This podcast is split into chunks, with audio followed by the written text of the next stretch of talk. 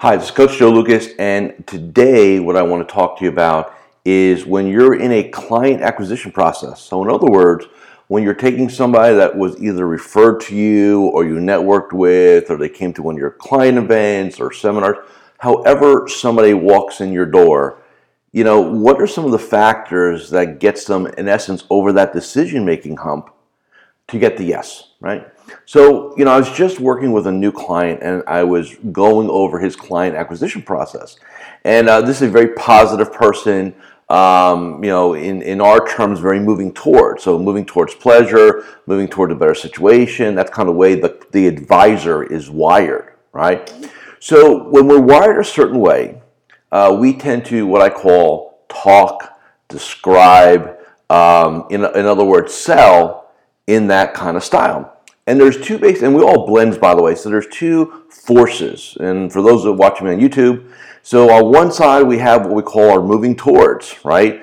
That's our pleasure, right? That's that's our pleasure process.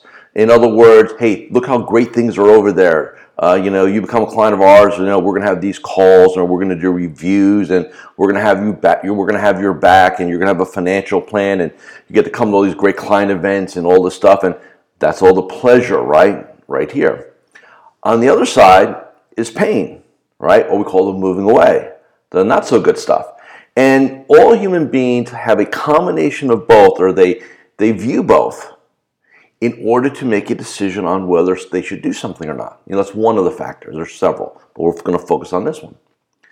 And so you have, when you're more geared towards all the great things that you can do for somebody, you get all excited, you kind of only fire off this one lever. Now, if the person you're speaking with, the prospect in other words, and yes, we're going to use that word, is wired like you, you resonate. It's like two peas in a pot, right? And you're going to get the deal. They're going to say yes to you. They'll sign on, sign your ADV, your count forms, whatever, and away we go. those are great, right? In fact, you just, man, how come it all can't be that easy, right? It would be wonderful it was, but it's not. The other side, and by the way, most people have a predominant negative piece, so pain piece, if you will. Most people will do more. Here's the term, and I got this from Tony Robbins, so I can't take credit for it. Most people will do more to avoid pain than to gain pleasure. Now, that's a very important statement that we need to remember in our industry because you've got to operate with both. The challenge for most advisors and planners is that they don't like that conversation because it's kind of, you know, it's not comfortable, but it's highly effective. And here's the question you need to ask yourself Are you there to do what's in their best interest? You know, this whole fiduciary thing.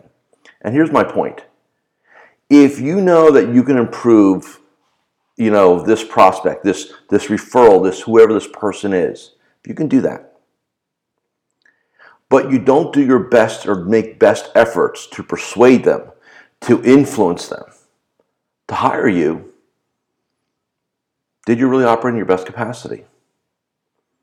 Or did you cha- or did you basically take the easy way out? Oh well, they weren't going to do anything anyway, and we have that rationalization, right? That we have.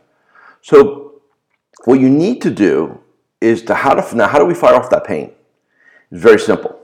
You ask questions about their current situation. So, hey, you know, tell me a little bit about your current, assuming they're within a, a, a, competitor. Hey, tell me about your current relationship with your current advisor. Tell me about that. And you let them talk about it. And, and then you say, well, you know, what, what do you wish was better or what brought you here? You know, nobody's going to go sit with somebody unless there's a, a reason for it. So I need to know what that reason is. And you need to kind of you know, kind of dig in there a little bit and then say, well, tell me more about that and why is that important to you? And don't you feel like you deserve better than that? And you need to kind of get in there, right? Now, if we're doing fees, we like to extrapolate fees. So if, if, if they're being overcharged or charged in a high scenario, we don't want to talk about, well, we can shave 25 basis points off. I want to take that 25 and show them what it cost them in the last 10 years and what it potentially may cost them in the next 10 years. I want I want to kind of put gasoline on that pain because I need to get them over that decision making threshold. Remember, most people do not, most people do not like change, and you represent change to people, right? Now, hopefully, change for the better. That's our goal, right? But if you're if you have a prospect or you're you've been you know kind of you know pinging somebody, have somebody play for a while, and you know, and it makes all sense in the world to do it, and you just can't get them over the hump. Uh, probably one of the prime drivers of not getting them over that hump is their mind. The, the pain and discomfort of making the change is more than the pain of staying where they are. So you can talk to them about all how the grass is greener over here and all the wonderful things you're going to do for them. It will not get them over that hump. The only thing that will get them over the hump, and this is where you've got to be a true pro, you've got to be able to sit down with them, or even over the phone, doesn't matter, and, and have that conversation and really talk to them about why do you stay? What's going to be different? Five years from now, you don't make these changes. What's going to be different in your world? You've got to be willing to get in there, and they got to. You got to help them self realize that it's in their best interest to make a change. Sometimes it happens because you're lucky, or you just kind of match the right style and you kind of hit the right buttons. That's great, but why not have all the power? Why not have it all the time? So no matter who you sit with, you can go ahead and be effective. Now, you may think this is selling, and if so, hey, define it the way you like. I look at it as doing what's in a person's best interest. If you do, if you truly believe you have a fiduciary duty to help this person, then let's make sure you do everything possible, right? So I want you to keep that in mind. Go back to some of the people that you've been kind of ineffective with and let's go after a new strategy, right? So pain, pleasure. And for those Magellan members, uh, this weekend I'm going to be pushing out a whole 20 minute video on how to really pull this off. So with that being said, enjoy your week, and uh, I will see you in a couple days.